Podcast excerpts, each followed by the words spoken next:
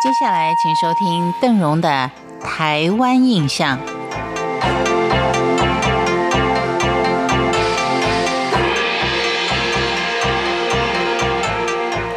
台湾南部高雄的左营，可以说是在台湾发展史上最早建成的一个地方，而其中呢，有相当曲折的故事。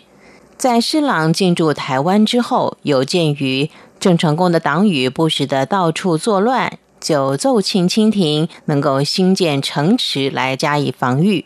当时清廷认为台湾是个小岛而已。竹城是更容易造反的，就不同意。一直到朱一贵的事件之后，才改变了初衷。今天我们就来看看朱一贵这个历史人物。有关朱一贵的传说有好几种版本，其中最为人乐道的就是在西元一七二一年，原来是内门人的朱一贵，他本来是郑成功的部属，因为郑克爽投降而改行养鸭去。由于长期的跟鸭为伍，鸭子都会听从他的使唤。再加上他姓朱，不明就里的乡人以为他是具有相当权威的真命天子。有一天，当朱玉贵赶鸭子的时候，天气非常的热，他就在树下纳凉，也就睡着了。醒来之后呢，就到溪旁去洗个脸，竟然发现，在溪水里看到的是自己穿戴帝王服饰。当这个梦被传开之后，支持他的人就越来越多。朱一贵于是就在内门起义，势如破竹的指导台南府城，并且还在府城登基。后来因为内讧，清廷才有机可乘的予以收复了台南城。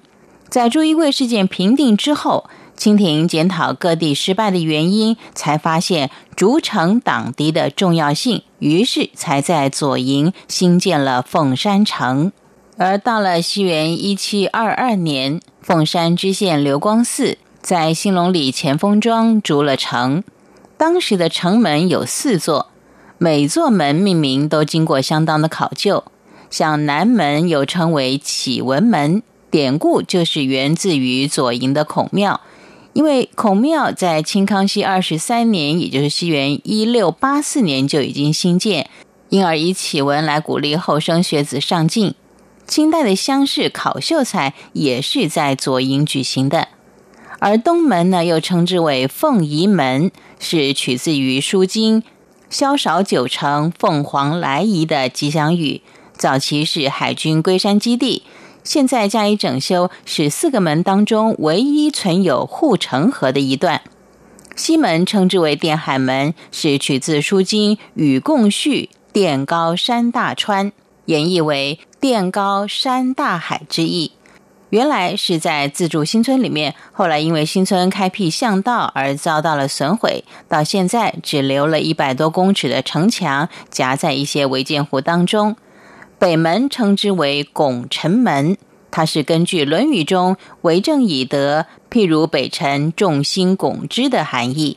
只可惜这座旧凤山城，在西元一七八六年林爽文反清之役当中受到了严重的损害，衙门跟城墙几乎都全毁，只好迁到现今凤山的坡头店，等待左营城的修复。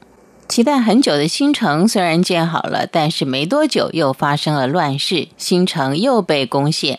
视频之后，有人就认为新城土薄水浅，地苦潮湿，比不上旧城富山面海。在几经讨论之后，决定又重修旧城。清道光五年（西元一八二五年）开始筑城，这回为了避免叛军占领山头往下攻，就做了大幅度的调整。除了北门维持原位，其他的城门都予以搬动，城墙也沿着龟山兴建。以上为您介绍的是左营的开发史，感谢您的收听，我是邓荣，台湾印象，我们下回见。